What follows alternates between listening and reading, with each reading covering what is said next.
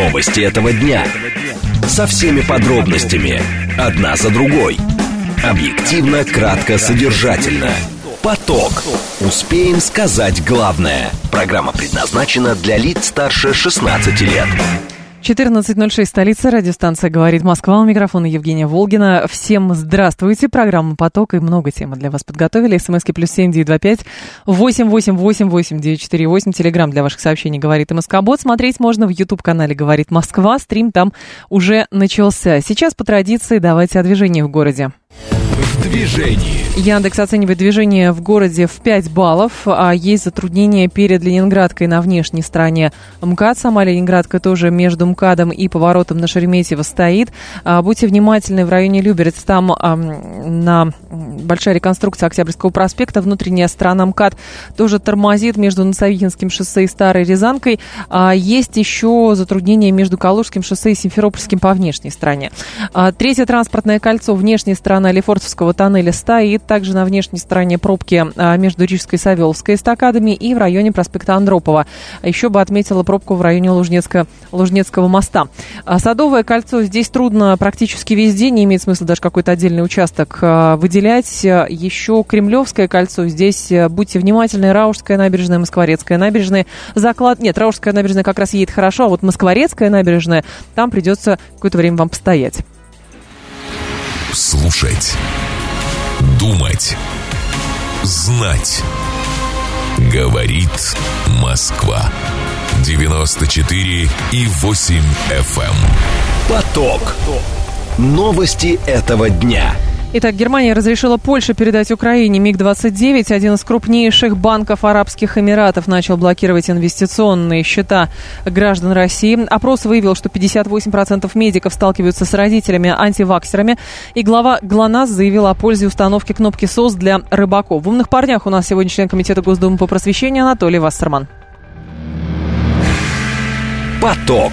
Успеем сказать главное. По поводу самолетов для Украины, давайте с этого начнем. Правительство Германии одобрило заявку Польши а, на поставку на реэкспорт, это так называется, Украине МиГ-29, а, прежде стоявших на вооружении ГДР, говорится в пресс-релизе немецкого Минобороны.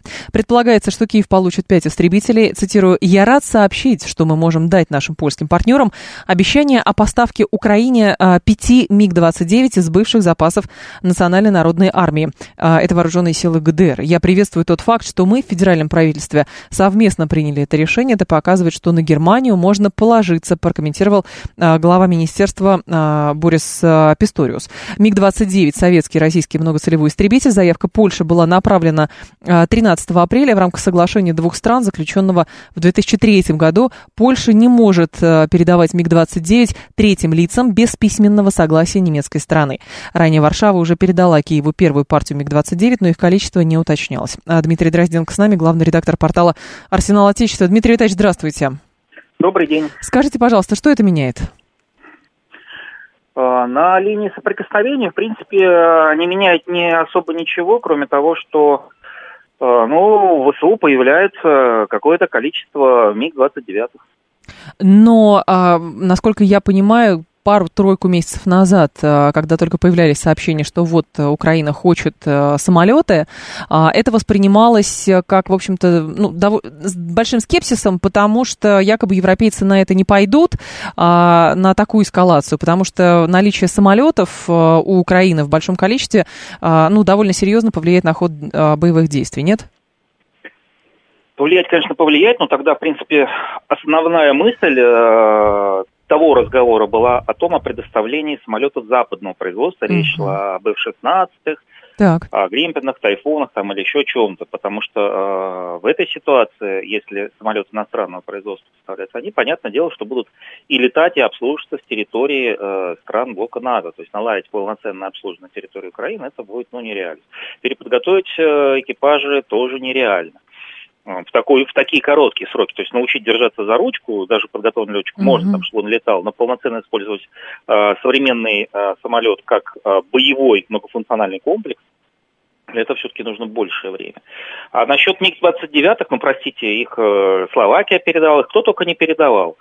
И самолеты, и вертолеты нашего производства, и в нарушении как раз вот этого вот сертификата конечного эксплуатанта.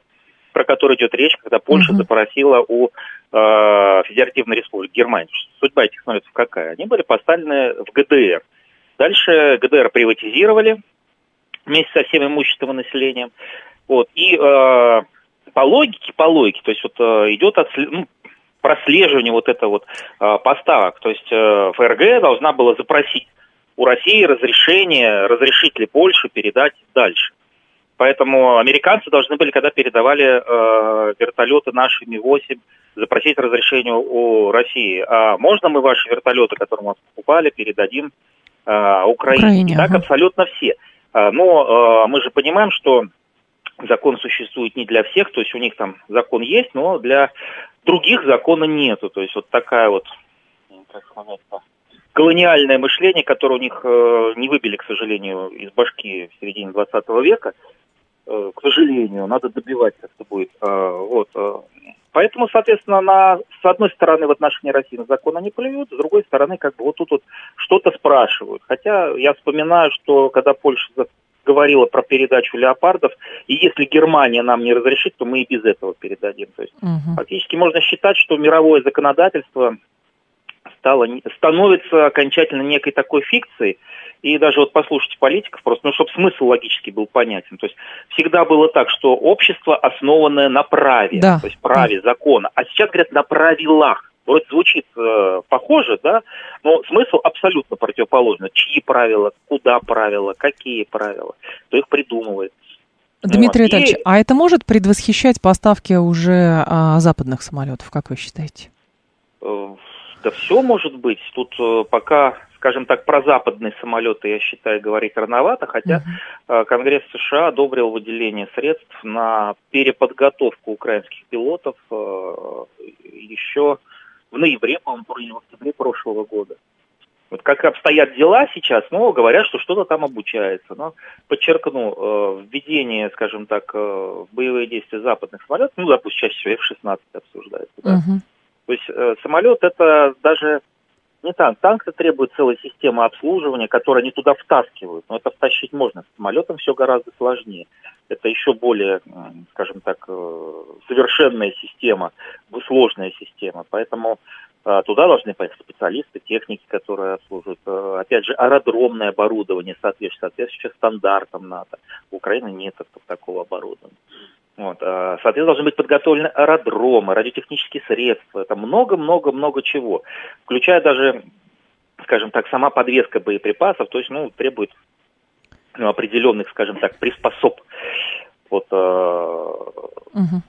И логически подумать, то есть все это втащить нереально, потом это все сразу будет уничтожаться э, нашей стороной, соответственно. Логически, если самолеты будут зарубежные, те же в 16 то летать они будут из Польши, из Румынии, вот, обслуживаться там, взлетать, и тут уже начинается интересная такая ситуация. Но опять же, момент... Тоже коллизия какая-то правовая фактически, Понимаете, да? коллизий, коллизий очень много. Ближайшая коллизия, которая у нас произошла, и в результате которой мы имели право нанести, в общем-то, э, вплоть до ядерного удара, это атаки по э, аэродромам мест базирования наших э, стратегической авиации mm-hmm. Энгельс и Дягилева. Так. Это у нас записано в док- доктрине, что Россия имеет право нанести удар в случае, если э, наносится, скажем так, удар по элементам ядерной триады или пунктам управления. Вот как мы знаем, удар был нанесен. Угу. Мы пока э, банковую не разрушили. То есть это вопросы все политической воли, в общем-то. А как... и, реш... и политических решений. То есть, может быть, какие-то действия ну, понятно, что мы можем ответить, и многие там шашкой машут, давайте их всех разнесем. Но да. э, не считаю, что это совсем э, правильно, потому что все-таки применение вооруженных сил это очень высокая ответственность, и политика это все-таки угу. более тонкая вещь, чем с дубиной бегать по лесу. Дмитрий Витальевич, а еще такой момент. А, с учетом того, что Россия обвиняет э, их в нарушении правил э, реэкспорта, возникает вопрос, а как вот эти правовые коллизии, о которых мы с вами говорим, могут в целом повлиять на глобальный рынок торговли оружием? А, никак не повлияет. Никак? Э, ну, и нет, я просто вам объясню, а он и раньше не соблюдался. Польша, страны Прибалтики, это все, скажем так, страны контрафакты. То есть это те страны, где самые, и Украина в их числе, кстати, это страны, где авиационный контрафакт просто а Советский Союз процветал со страшной силой. То есть брали старые детали, отмывались э, до двигателей. В Прибалтике им делались новые формуляры. Все это перепродавалось на ту же Украину по тройной цене. Вот, то есть это целый мафиозный бизнес, э, и это не только касается, там, допустим, контрафактных деталей. Напомню, в Чехии, помните, склады с вооружением взорвали? Конечно. И быть не должно быть, и склады как бы и не военное а что-то взорвалось, а как оно туда попало, и тут придумали, ага, это Петров с Башировым приехали. Ну-ну. А может, это все-таки восточноевропейская оружейная мафия, настоящие оружейные бароны чего-то там не поделили. Угу. Поэтому эта вся ситуация, вот Польша никогда не соблюдает, э, ну, я не припомню, что в последние годы она что-то там соблюдала, даже до проведения специальной военной операции, это касательно ремонта и обслуживания авиационной техники. То есть есть вот э, правообладатель, да, ну, ну да. допустим, там вертолеты Миля, да, э, вертолеты России, которые, ну, а Польша плевала на это дело, а мы его обслужим. Ну, наши снимали, естественно, с гарантийного обслуживания. Болгария тем же самым грешит. Поверьте, все наши братушки в том числе, они все плевали на эти законы давным-давно. Последний вопрос, Дмитрий Витальевич. А с учетом передачи вот этих самолетов, а, насколько я понимаю, там еще в каких-то европейские страны, а, наверное, тоже в качестве, не знаю, поддержки готовы будут это сделать. И как это принципиально меняет состояние ВВС Украины? Или никак? Ну, у ВВС Украины появляются новые машины. Просто у нас генерал Тян Коношенков uh, ежедневно на брифинге докладывает, что уничтожено столько-то, уничтожено столько-то. Да.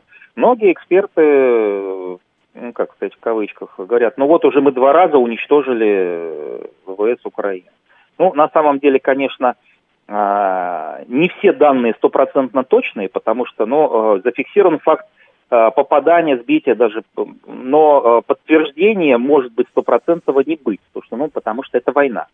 Плюс к этому э, наши бывшие трансатлантические партнеры весь мир перетрясли, собрали отсюда, собирая э, авиационную технику советскую, то есть угу. ту, которую может эксплуатировать Украина. Украина да. То есть тут вопросов да. по МиГ-29 их у них нет. Они их могут обслуживать, эксплуатировать, на них летать. Да, они модернизированы. Даже те, которые были у них, модернизировали под э, противореволюционные ракеты «Харм», которые они периодически стреляют по нашим авиационным станциям, чаще всего неуспешно. Вот, то есть mm-hmm. те самолеты, которые Польша даст, они тоже адаптированы под определенные виды, э, скорее всего, натовских ракет и имеют определенные системы связи. Но в любом случае, в любом случае, это остается э, самолетами четвертого поколения. То есть э, его сильно на, э, до уровня поколения 24 плюс его не промодернизируешь Понятно. просто в принципе своем, что понимать надо, когда был ГДР, когда все это в ГДР было поставлено, и сколько ты не крати, не обслуживай, э, все равно это машина с большим пробегом. Понятно. Спасибо большое, Дмитрий Витальевич. Благодарю вас. Дмитрий Дрозденко был с нами, главный редактор портала «Арсенал Отечества». Внимание! Говорит Москва. 94 и 8 FM. Эм. Поток. Успеем сказать главное. Появилась новость, что один из крупнейших банков Арабских Эмиратов, ENBD, а, а, начал блокировать инвестиционные счета граждан России. Клиенты из нашей страны начали получать соответствующие письма. В них говорится о переводе активов на отдельные счета, а, куда будут попадать все выплаты по ценным бумагам. Как пишет Forbes, ограничения введены в соответствии с директивой Евросоюза. Исключение для российских клиентов, имеющих резидентство в Эмиратах, не предусмотрено. ЕНБД наряду с европейскими и швейцарскими кредитными организациями пользуются услугами э, депозитариев Евроклир и Клирстрим, а значит обязаны выполнять их требования. Лазарь Бадалов с нами, кандидат экономических наук. Лазарь Ашханович, здравствуйте. Здравствуйте. Скажите, пожалуйста, а это все-таки блокировка или же сегрегация? Ну, это пока еще, скажем так, окончательно непонятно что, но понятное дело, что о блокировке точно речи не идет, пока все-таки банки предупреждают да, своих клиентов о возможных рисках. Опять-таки они предупреждают э, не просто так, а потому что уже владеют какой-то информацией. Либо эта блокировка грядет, либо э, их попросили э, так поступить, чтобы этой блокировки не было. Ну, то есть ситуация, скажем так, скорее всего обоснована, uh-huh. а, а вот уже, собственно говоря, те действия, которые предпринимаются банками, это уже последствия этих причин. А интересно просто, что люди фактически остаются без э, своих, без возможности забрать деньги или заработать на этом, или э, вот какая его последствия? А, ну, в первую очередь, э, все-таки забрать деньги э, возможность была, да, то есть ведь не стоит забывать, что перед этим э, инвесторов как раз просили перевести угу. э, средства в э, скажем так, дружественные банки. А, вот. Но те, кто продолжили дальше инвестировать, ну, опять-таки, каждый инвестор принимает риск э, на себя самостоятельно, и почему не учитывает, что на сегодняшний день э, западная финансовая инфраструктура для россиян, э, по сути, закрыта. Да? Это нужно учитывать, что да, это, конечно же, дискриминация э, по принципу наличия uh-huh. паспорта, но, тем не менее, таковы реальности, это нужно понимать, это нужно учитывать. А, вот, поэтому все-таки э, логичнее было бы, э, чтобы не сталкиваться с такими рисками, наоборот, деньги свои забрать, либо перевести их, а, если уж речь идет об инвестициях, в финансовую инфраструктуру, но не западную мы понимаем, что... Так, казалось бы, тоже в арабские, понимаете, наверное, инвесторы понесли деньги в Арабские Эмираты, думая, что Арабские Эмираты это все-таки не западная система, но а, либо не предупредили, либо не думали, что так и будет, а, значит, что это связано с а, европейскими депозитариями, вот этими Клирстрим ну, и вот Евроклер. Сложно, да, рассуждать, угу. чем руководствуются те или иные инвесторы, но понимать нужно, что э, банк это не э, только лишь, да, исключающее звено. То есть, да. когда, почему используют этот термин инфраструктура, инфраструктура. Это гораздо шире э, понимание нужно. Это и депозитарии, и клиринг, и платежи, которые проводятся, да, здесь задействуется уже платежно-расчетная инфраструктура. Ну, то есть это такой широкий спектр, и нужно понимать, что в рамках э, всего этого поменять банк недостаточно. Поменять банк недостаточно. А какие возможности тогда зарубежного инвестирования есть у граждан России с учетом того, насколько я понимаю, что и финансовая разведка американская, и европейские регуляторы будут э, всячески э, пытаться найти и заблокировать возможности для э, появления российских денег на зарубежных счетах? Первую очередь они будут э, пытаться находить и блокировать именно в рамках своей западной финансовой инфраструктуры. Да, она значительная, ее масштабы, конечно же, в рамках мировой экономики и так далее. Вот, но не является исключительным. Да, есть азиатские биржи, есть, в конце концов, российские биржи. Это тоже нужно не забывать, что сейчас российские биржи, опять-таки, тоже предлагают инвесторам инструменты и возможности для инвестиций. То есть, опять-таки, мы приходим к вопросу о том, что каждый инвестор для себя сам принимает решение, сам берет на себя риски, uh-huh. и готов ли он эти риски нести в дальнейшем. Вот. Но в то же время не стоит забывать о том, что э, в такую, скажем так, э, в такой финансовый шторм сейчас для россиян, э, который, ну, больше нужно думать о, сох- о сохранности своих э, э, средств, нежели чем о какой-то доходности, потому что риск доходности сейчас несопоставим. Угу.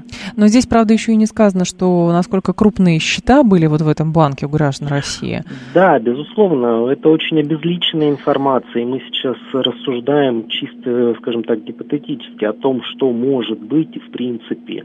А вот, э, потому что детали, они, как правило, существенно отличаются, а возможно просто-напросто там все будет совсем иначе. Угу. Но тем не менее вот эта концепция, она от этого не меняется. То есть нужно понимать, что есть угроза санкций, есть угроза вторичных санкций, будет, как вы правильно сказали, вот этот постоянный поиск россиян, активов россиян по всему миру или и в первую очередь вот в рамках этой западной финансовой системы.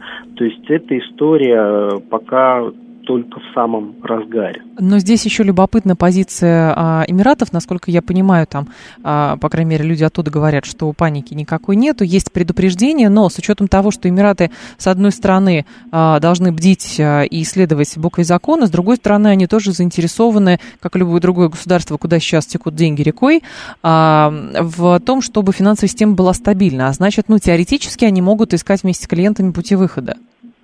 Ну вот э, тоже, э, да, вот это вот термин, этот Эмираты, это очень обобщенное. То есть нужно понимать, что э, в данном случае речь идет о конкретном финансовом институте, да. о конкретном банке. И каждый банк, э, как коммерческая структура, тоже оценивает свои риски. То есть, конечно же, этот банк понимает, что для него э, важно, чтобы клиенты из России переводили свои ресурсы, деньги да. в этот банк, да, то есть это возможности, но в то же время, опять-таки, банк э, соотношение вот это устанавливает риск-доходность. То есть эти деньги придут, а что банк может в этом случае потерять? Mm-hmm. Да, и таким образом, э, если риски больше, конечно же, он пытается этих клиентов, эти средства ограничить и не думает об экономике в целом, об инвестиционной привлекательности э, страны и так далее. Он заботится конкретно о своей прибыли, о своей лицензии, о своих рисках просчитывает. А, другой момент, Лазарь Александрович, а все-таки подобного рода риски, они же заставляют самих инвесторов, а, пусть там небольших совсем, но задумываться о том, а где деньги должны быть в сохранности. Вы сами об этом сказали. Не означает ли, что вот этот постоянный поиск а, и угрозы российским инвесторам на зарубежных площадках будет вынуждать, наверное, российских инвесторов все-таки а, искать варианты зарабатывания внутри страны?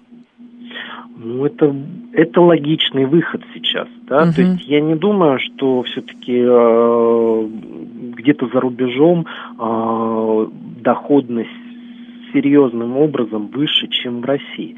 И даже если это так, опять-таки, если э, в этом ситуации есть риск блокировки, то таким образом рисковать и потерять все ради нескольких процентных пунктов, ну, смысла в этом нет.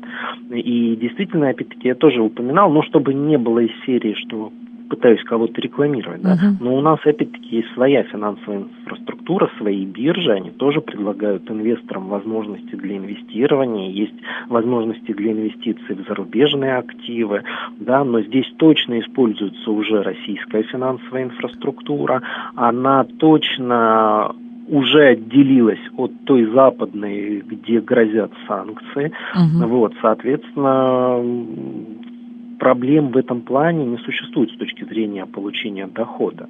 Вот. Но я понимаю, что, безусловно, всегда есть те, кто предпочитают лишь бы не дома. Вот. Но это опять-таки мы приходим к вопросу о том, что каждый инвестор сам принимает решение и сам на себя берет. Лазарь Ашванович, а насколько велики шансы того, что э, крупные игроки на рынке будут искать э, какие-то иные депозитарии, кроме Клирстрима и Евроклира? Ну, крупные игроки, вы что имеете в виду? Биржи? Банки, биржи, банки, да. Ну, то есть, или все завязано действительно вот на эти две конторы? Понимаете как, это э, традиционно было завязано на эти две конторы, да, то есть э, по вс... аналогии с другими примерами. Понятно. Точно так же, как мы вспоминаем тот же самый SWIFT. Это не означает, что это единственный и безальтернативный. Но, Просто э, так было всем как... удобно и так сложилось. Да, и да? так сложилось. Опять-таки э, США строили вот эту финансовую систему на протяжении там, последних 50-60 лет. Угу. Так все устоялась, всех все устраивало. Никто не ожидал, что политики начнут использовать финансы как оружие, Понятно. экономику как оружие. Ну, теперь мы живем в новой реальности. И в этой новой реальности нужно такого рода риск, в том числе геополитические риски, учитывать при проведении финансовых операций. Спасибо большое, Лазарь Ашханович. Благодарю вас. Спасибо. Лазарь Бадалов был с нами, кандидат экономических наук. И в тему еще любопытная новость, которая появилась, если я не ошибаюсь, вчера, что Еврокомиссия значит, продолжает искать способы использования замороженных российских активов. Напомню, из 300 миллиардов нашли только 30, но при этом Урсула фон дер Ляйен признала, что Евросоюз должен будет вернуть замороженные активы Центральному банку России после окончания боевых действий. Новости этого дня. Со всеми подробностями. Одна за другой. Объективно, кратко, содержательно. Поток. Успеем сказать главное. 14.36, столица радиостанции «Говорит Москва». У микрофона Евгения Волгина. А, мы продолжаем. Это программа «Поток». Заявление российского МИДа, объявление российских дипломатов в Норвегии персона Нонграда не останется без реакции а, России. Будет жесткий ответ. Очень жесткий. Нота протеста, наверное. А, или две ноты протеста. Но если серьезно, МИД России говорит, что контактам двух стран нанесен серьезный удар. Норвегия все больше по подтверждает статус враждебного государства. Конкретных претензий предъявлено не было. Да, кажется, сейчас уже и никому не надо предъявлять конкретные претензии, просто вы нам не нравитесь, уходите. Вот вам 24 часа на сбора. Ну, как-то так, наверное, это делается. Далее следим за тем, что происходит у нас на Дальнем Востоке. Морпехи Тихоокеанского флота подняты по тревоге, совершают марш в район сосредото... Э, сосредоточения.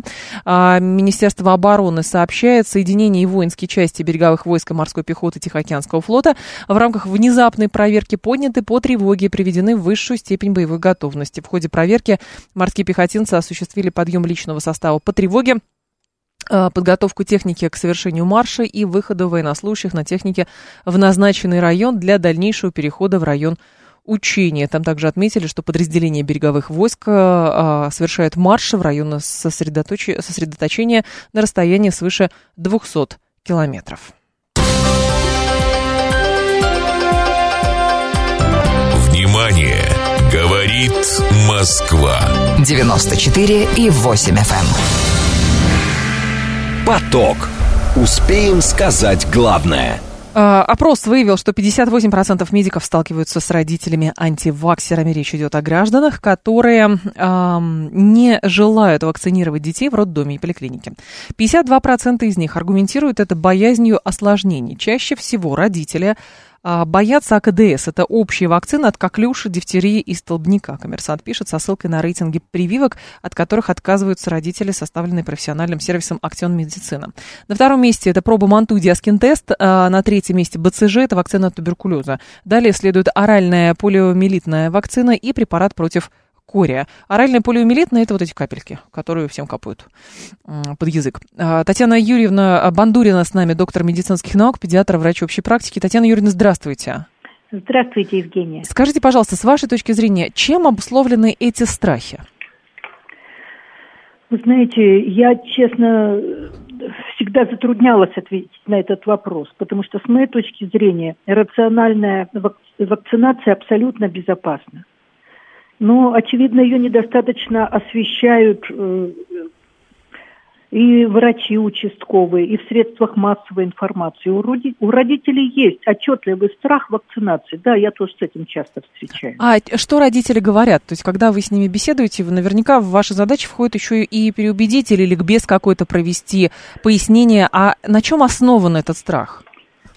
Страх основан на слухах из интернета. Вот там у ребенка аутизм, у стольких-то детей аутизм после прививки, или какие-то тяжелые последствия, э, аллергические реакции, еще что-то.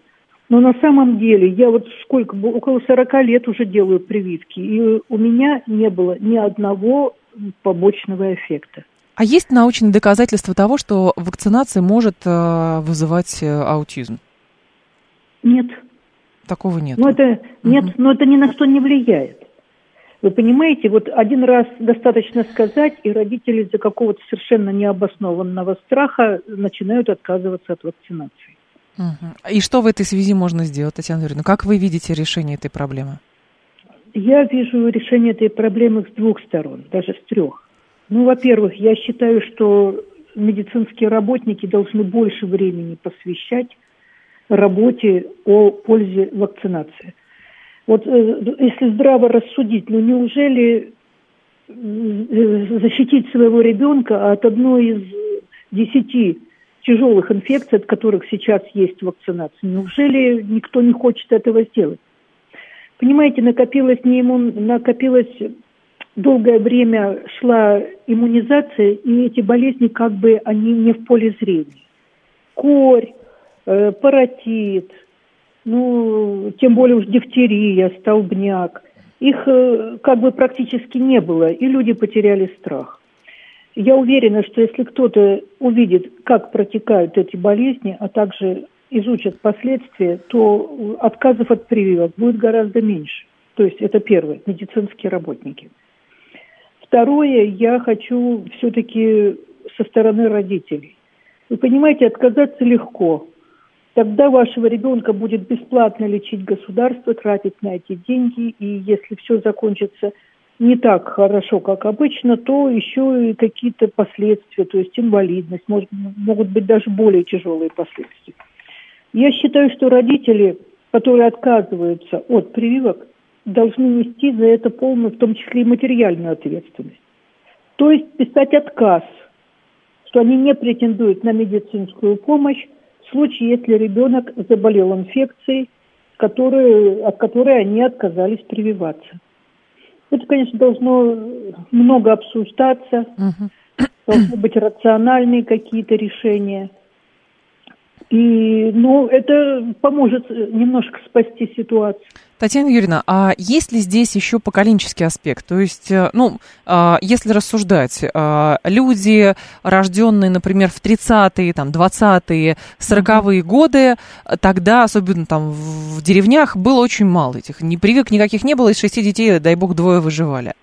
Потом а, медицина шагнула вперед, начались прививки, и поколения 60-х, 70-х уже были полностью привиты. Их дети 80-е, 90-е тоже привиты. И вот что-то такое произошло, видимо, с, э, в сознании людей, которые рождены были, ну, условно, 90-е там, и начало 2000-х годов, у которых сейчас свои дети появляются. Потеряли страх, да. Ну, немножко в защиту родителей я хочу сказать, что сейчас действительно вакцины, которые у нас вот в стране есть, они более реактогенные, чем те, которые были раньше, импортные вакцины. Поэтому я родителей могу как-то понять в этом плане. Понятно. Так. Но они должны решить этот вопрос тем или иным способом. Если отечественную прививку, значит хорошо подготовить ребенка. Привести в порядок желудочно-кишечный э, тракт, как известно, главный иммунный орган у нас в организме. Угу. По сути-то да. Э, правильно питаться, выбрать подходящее время – и в конце концов выполнить рекомендации врача, который перед вакцинацией, после вакцинации, и э, прививка пройдет просто незамеченной. А более реактогенные вы имеете в виду там покраснение или температура или еще что-то, да, вы это имеете реакции, в виду? да, вот э, температурные реакции и местные проявления в виде отека, гиперемии, болезненное уплотнение. Да, угу. отечественные прививки, к сожалению, отстают от импортных. Но с вашей точки зрения, Татьяна Юрьевна, а вот обязательность вакцинации, а помните, как по примеру к э, истории с коронавирусом, а, тогда mm-hmm. были радикальные предложения, а давайте прямо mm-hmm. обяжем, а если нет, тогда закроем доступ в сады, школы и еще mm-hmm. куда-то. Как вам такое предложение? Нет, я против. Мы против. свободные люди и живем в свободной стране. Угу. Но нести материальную ответственность, вообще каждый должен нести ответственность за свои решения. Если человек берет на себя, принимает ответственность, пожалуйста, это его право отказаться от прививки. Понятно. Спасибо большое, Татьяна Юрьевна. Я вас благодарю. Татьяна Бандурина была с нами, доктор медицинских наук, педиатр, врач общей практики. С вашей точки зрения, какой подход наиболее правильный? Давайте так. Какой подход? Так, задушить на корню э, иноагентов, модернизировать, приходя в обучение молодых врачей, больше говорить э, в современных СМИ, более популярным языком родителей нужно просвещать, говорит Борисыч. Просвещать. Ну, кто-то просто не хочет слышать. У кого-то очень... Э, большие беспокойства, страх и так далее. Просто проблема же того, что антиваксеры появились не потому, что импортных прививок стало меньше, импортных препаратов, а большей степени российские. А антиваксеры были и до этого, люди, которые в принципе против прививок, ну, в какой-то момент стали появляться. Да, я наслышана о том, что действительно прививки вот эта ТКДС, а, она прям самая больше всего жути на людей в, наводит. Про нее там на форумах обсуждают, еще что-то. Но вы врача слышали. Аутизм прививки не вызывают. Но нет такого. Не доказано это. Вот. Если надо доказать обратное, нужны материалы. Вот в чем дело. А, но проблема существует. То есть какие-то болячки возвращаются, и нужно что-то с этим делать. С вашей точки зрения, какой наиболее правильный здесь подход? Ведь по факту, на самом деле, и взрослым людям тоже надо прививаться, и от менингита надо взрослым людям, и от столбняка там раз, не, не помню, в 10-15 лет надо. Но все мимо, там, в детстве привили, и, и хорошо. Вот. А со своими детьми уже, конечно, не так. Ну, то есть, условно, а, если сравнивать, больше страх перед прививкой от столбняка или от самого риска заразиться столбняком? Или там э, больше страх э, перед прививкой от дифтерии, или больше страх заразиться от дифтерии. Ну, потому что считается, что ну мало же, уже все, уже нету этих болячек, поэтому что колоть зазря. А нет, может быть, колят, э, значит, это кому-то надо. И, то, и вряд ли здесь завязано как это называется, фармацевтическое злобное лобби. Антиваксеры появились, потому что они стали изучать этот вопрос, говорит Вильтур. Не знаю, появились ли поэтому антиваксеры. А почему появились э, сыроеды, которые с чего-то взяли, что грудным молоком младенца кормить тоже нельзя? А вот, э, потому что начали изучать этот вопрос или что? Ну, это я припоминаю тот, тот случай ужасный, помните, да? Мужчина просто у матери там забрал ребенка какой-то сыроед известный и уморил его голодом. Ну, его подозревают в этом. А вот, и, и все. А тоже читал, изучал вопрос, конечно, тоже изучал вопрос. Изучал вопрос, что в роддоме рожать не надо. Тоже изучали вопрос. Есть такие люди, которые говорят, дома надо в ванне рожать, потому что изучали вопрос, а в роддоме кругом коновалы сидят, правильно? Это же из одной и той же оперы. Ну, переубедите меня, если я не права. А, вы лучше скажите, в каких прививках содержится ртуть. Что скажите, в каких прививках содержится... Не знаю, в каких прививках содержится ртуть. А, так, а, после вакцины от короны человек уже не человек, а модифицированный организм. Надо бы расследование провести, говорит Владимир, а вы мимо вышек, да, сотовой связи проходили и почувствовали, что, что на себе, правда? А если от ковида укололись. Здрасте, слушаю вас. Добрый день, Владислав. Пожалуйста, Владислав. А вот давайте сравним э, прививку со страховкой, да, вот мы страхуемся, чтобы в случае чего-то там да. страховая компания покрыла убытки. Да. Так же самое и прививка. В случае, если мы заразимся, то она, по крайней мере, минимизирует. Минимизирует, да. Но откуда, хорошо, откуда взялся, взялся страх перед прививкой? Я не говорю про ковидные прививки. Я говорю про прививки, которые вот от этих вот болячек, которые со времен царя Гороха известны. А все иррациональное, оно как-то, знаете, прилипчиво. И, Думаете? И к людям, которые особо не хотят разбираться в вопросе, им проще принять вот это иррациональное и верить в него. Но вот доктор, перед тем, вот вы убрали у нее интервью, угу. уважаемый доктор, она правильно сказала, каждый человек должен материально отвечать. Вот я тоже считаю, не хочешь прививаться, но если ты заболел той же самой краснухой, а ты не привит, медотвода у тебя нет, никаких показаний для того, чтобы не прививаться нет, лечи за свои деньги. Вот это как рукой снимет всех этих антиваксеров побегут. Побегут, думаете, да, сразу побегут. Но с другой стороны, понимаете, у нас по Конституции здравоохранение, доступ для всех и так далее, неважно. Понимаете, человека, который пьет очень много алкоголя, его же лечат от цирроза печени. Помогают ему.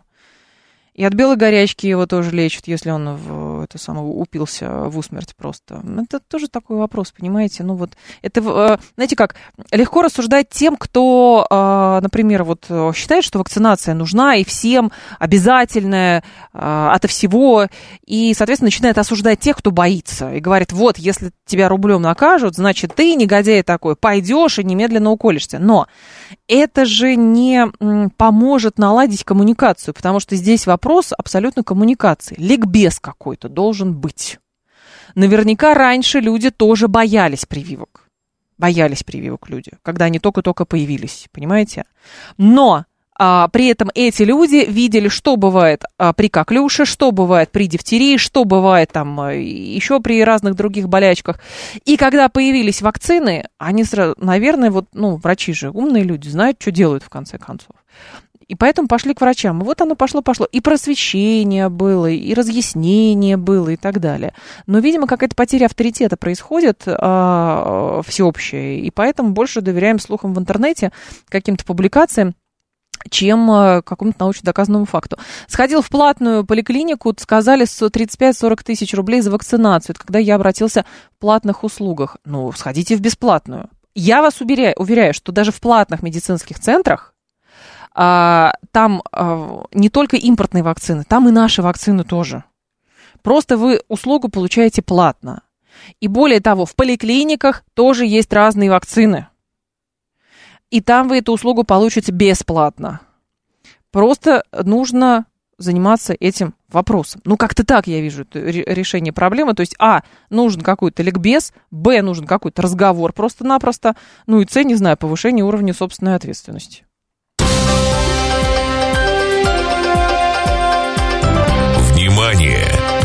Говорит Москва. 94 и 8 FM.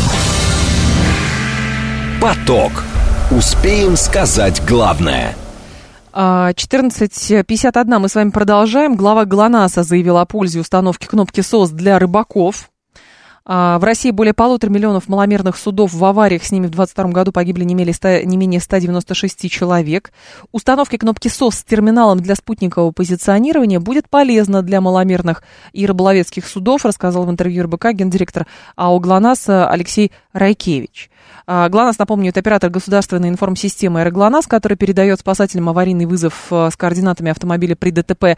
А, по словам Райкевича, сейчас кнопками СОС оснащено порядка 20% всего автопарка страны или 9 миллионов 200 тысяч транспортных средств. К концу 2023 года показатель может вырасти до 10,5 а, миллионов автомобилей. Минимальная стоимость оборудования Аэроглонасс. Это терминал, датчики, кнопка, монтажный комплект составляет 53 тысячи рублей. Александр Савельев с нами, руководитель информационного агентства по рыболовству. Александр Анатольевич, здравствуйте.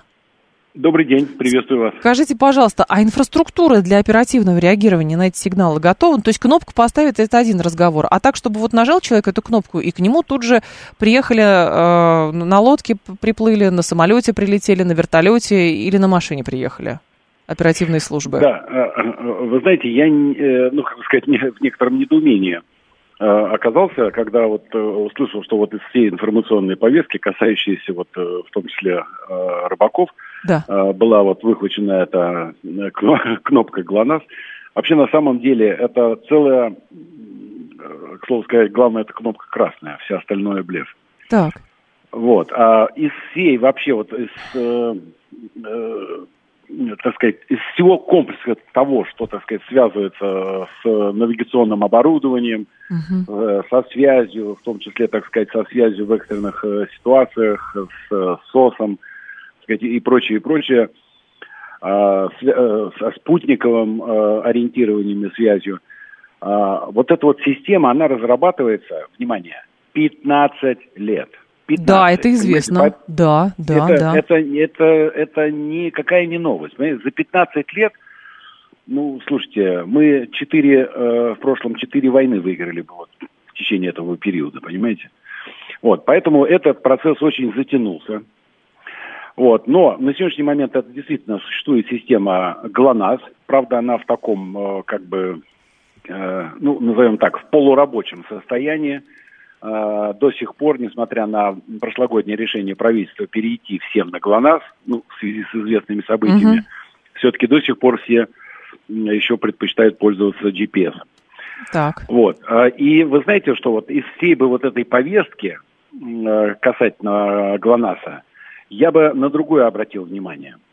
Вот это гораздо важнее, понимаете, вызвать по спасателей там на сигнал СОС, это не, не, не, не какая проблема, небольшая проблема. Понимаете, не дай бог, что называется, попасть в эту ситуацию, но это не проблема. А, я бы обратил внимание на другое. А, вы знаете, вот на, на то, что касается вообще на самом деле всех нас.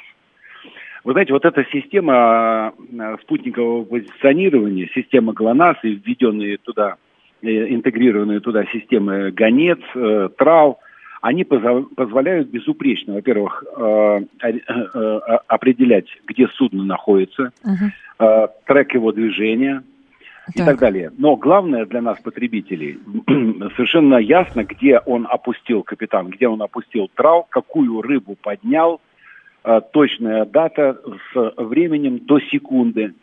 Вот. И э, я не знаю, почему до сих пор, ведь это же на самом деле технически простая задача, почему ее до сих пор не исполнили, да? Вот это можно было бы имплементировать, ну, скажем, в мобильные приложения, в смартфоны, в айфоны. И мы Чтобы бы следить, вот... какую рыбу где поймали или что? Вы к чему Совершенно верно, совершенно uh-huh. верно. Вот технический регламент по безопасности рыбы и рыбной продукции и системы Меркурий, которые введены пять лет назад, так. до сих пор не работают в России, да? Вот если бы их, как говорится, а, имплементировать в, вот, э, в эту спутниковую систему uh-huh. трал, гонец, э, глонасс, мы бы могли у прилавка определить вообще точное название, что это за рыба, кто ее поймал, где, во сколько и, и, и прочее, прочее. Понимаете, мы бы тогда могли у, у, уверенно, квалифицированно судить о свежести этой рыбы и, и, и прочее, и прочее, понимаете. А что касается кнопки э, СОС, ну, знаете, не приведи Господь оказаться в этой ситуации, но... Но по факту сигнал... такие ситуации случаются, Александр Анатольевич. Здесь возникает вопрос. А, это, да. это же тоже поднималось, когда массово машины начали оборудовать этими кнопками, и было справедливое замечание, что кнопку поставить, конечно, это несложно. И скоординировать э, машину с э, спутником тоже несложно. Но проблема в том, что если эта машина где-нибудь на трассе Лена находится, да, да, то, да. соответственно, и там, не дай бог, он перевернулся или еще что-то, кнопку он нажмет, а как быстро до него доедут. Это как раз та самая недоработка, о которой вы говорите. То есть э, одно дело с кнопками разобрались, а теперь как должна линейно работать вся инфраструктура, чтобы как в кино было? Быстро, оперативно. Понимаете, в кино не будет. Понимаете, если вы э, терпите бедствие, скажем, в Беринговом море, в 600 милях от э, берега, да. э, не приведи Господь зимой, да, то угу. э, если вы попали, скажем, в эту воду ледяную, то э, максимум, э, сколько вы можете там выжить, это 10 минут. Uh-huh. Ну вот теперь сопоставьте это с э, расстояниями, сколько туда, скажем, будет лететь вертолет. Ну это совершенно бессмысленная, так сказать, э, история. Вот. Mm-hmm. А такие случаи часто, к сожалению, бывают. Это он, за прошлый год статистика почти 200 человек погибло. Но по сути ведь э, сигнал СОС и, та, и также э, подается. То есть принципиально что может измениться, если э, это внедрение произойдет, как э, говорит глава ГЛОНАССа? Ничего не произойдет. Ничего, Ничего не поменяется. Знаете, абсолютно. Я очень хорошо помню, как 15 лет назад э, Сергей Иванов демонстрировал президенту Владимиру Путину э, вот эти все, так сказать, э, приложения, рассказывал красноречиво о том, как это будет вообще фантастически выглядеть, притащил этот прибор туда, на эту встречу. Прошло 15 лет. Угу. Результат ноль.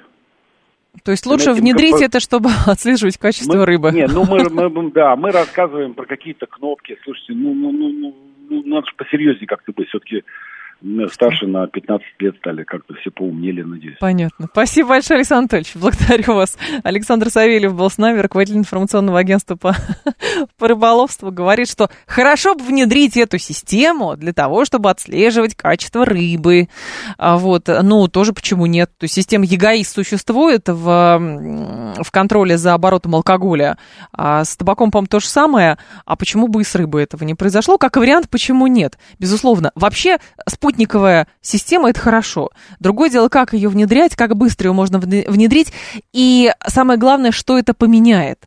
А, потому что и, и также сигнал СОС, передаваемый по радиотелеграфу или с помощью другой там сигнальной системы security, он существует.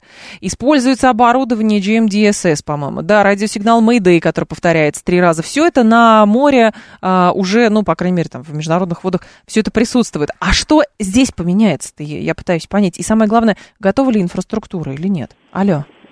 Здравствуйте, Жень. Вы Здрасте. вот начали еще с маломерных судов, а да. закончили большими рыбаками. Так. Я вот как водномоторник скажу, что у меня в Карфлотере, например, угу. спутники ГЛОНАСС есть, они работают и Работает. очень хорошо работают. Так. Что мешает э, создавать в условиях того сейчас, что мы изолированы фактически от Гармина, Лоуренса угу. и прочих реймаринов, э, свои устройства с подобными функциями, и в них включать вот эти вот функции вызова. Хорошая тема, там, кстати, да, интеграция. и все. Почему нет? А, а да. сейчас же ничего нет, понимаете? Де, те делают в чипсетах, э, которые... Угу при, прием ГЛОНАСС, спутников ГЛОНАСС. И, Понятно. кстати, на воде работает гораздо лучше GPS на малой воде для маломерных судов. Понятно. Спасибо, Мотакин. Да, благодарю вас. Тоже очень интересная идея. Вопросов почему становится все больше в нашем эфире. 15 часов информационный выпуск «Умные парни».